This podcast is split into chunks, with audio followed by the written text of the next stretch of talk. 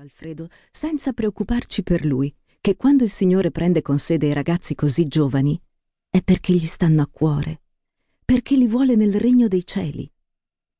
Ma anche a sforzarmi, Alfredo nel regno dei cieli, proprio non riuscivo a vedercelo. Il prete ha continuato a parlare di lui come se lo conoscesse da sempre, come se l'avesse visto il giorno prima. Ripeteva che era buono, un bravo ragazzo, un pezzo di pane, che sicuramente nell'ultimo momento di vita aveva pensato alla sua famiglia, alle persone che lo amavano. E a me questa cosa mi ha fatto incazzare. Io lo so che Alfredo non era buono, che non lo amava nessuno. Perché se hai qualcuno che ti ama, non corri il rischio di morire da solo come un cane. Se hai qualcuno che ti ama, forse ti salvi. Io so solo che Alfredo era un idiota, un imbecille nato, cresciuto e morto come tale. E quando è crepato, non ha pensato a niente. Probabilmente neanche se n'è accorto. Non si accorgeva mai di niente. Alfredo scivolava nelle cose senza opporre resistenza. Era un frignone, un teppista col moccio al naso, uno di quelli che vorresti riempire di botte a prima vista, uno di quelli che ti innervosiscono anche solo con la loro presenza. Io lo odiavo Alfredo. E gli volevo bene, più di quanto avessi mai creduto. Adesso lo so. Vado via. Stasera me ne vado dalla fortezza.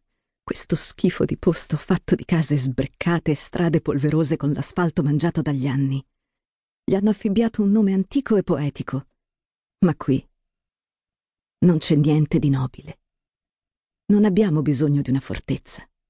I muri non servono a niente quando è da noi stessi che dobbiamo difenderci. Alfredo diceva che ci dovevamo rassegnare e che era meglio accontentarsi, che vivere qui è come entrare in un imbuto, ti risucchia e non ne esci più. Si sbagliava. Io posso vivere anche fuori. Io voglio essere qualcun altro, chiunque altro. Mi basta che sia qualcosa di diverso da quello che sono adesso. Non voglio cucirmi addosso l'odore stantio degli androni bui. Non voglio respirare la sporcizia di queste strade. Non rimarrò qui a guardare questi palazzi bianchi infilzati dalle antenne abusive, con l'intonaco che si disfa, si sbriciola e cade a pezzi come certe vite. Non voglio essere il suo pezzo mancante. Non voglio essere soltanto quella che gli è sopravvissuta. E io lo so che mi mancherà, anche se non riuscirò mai ad ammetterlo. Farò finta di niente. Fingerò che questi anni non mi siano passati dentro. Fingerò di averli scordati o di non averli vissuti mai. Stasera me ne andrò e taglierò tutti i ponti e vorrò dimenticare tutto, la sua faccia, la sua voce, il posto dove viveva, che è lo stesso dove vivo io.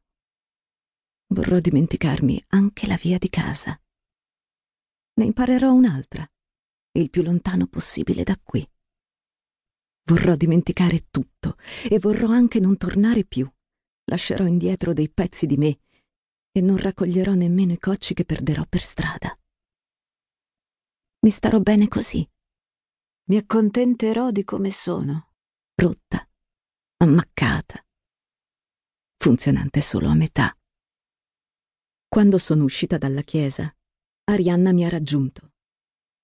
L'ho vista staccarsi dalla piccola folla intorno alla bara e venire verso di me. Portava un vestito nero che non le avevo mai visto.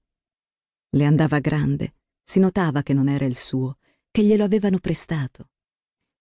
Non ho detto niente su quel vestito, su come ci sguazzava dentro. A vent'anni non ce l'hai un abito da funerale e allora devi fartelo dare da qualcuno. Mi è venuta vicino. In mano aveva un mazzolino di fiori bianchi dall'aria sparuta e un po' sofferente. Hm, Alfredo avrebbe riso, perché a lui i fiori non piacevano. A me invece piacciono, soprattutto i girasoli. Per questo ne ho portato uno sulla sua bara. In fondo, è anche il mio funerale. Gli occhi di Arianna erano rossi e gonfi. Aveva pianto per tutto il tempo della cerimonia, senza smettere un minuto. Io non ho pianto. Non ho versato neanche una lacrima. Non c'è niente da piangere. Beatrice, non è stata colpa tua.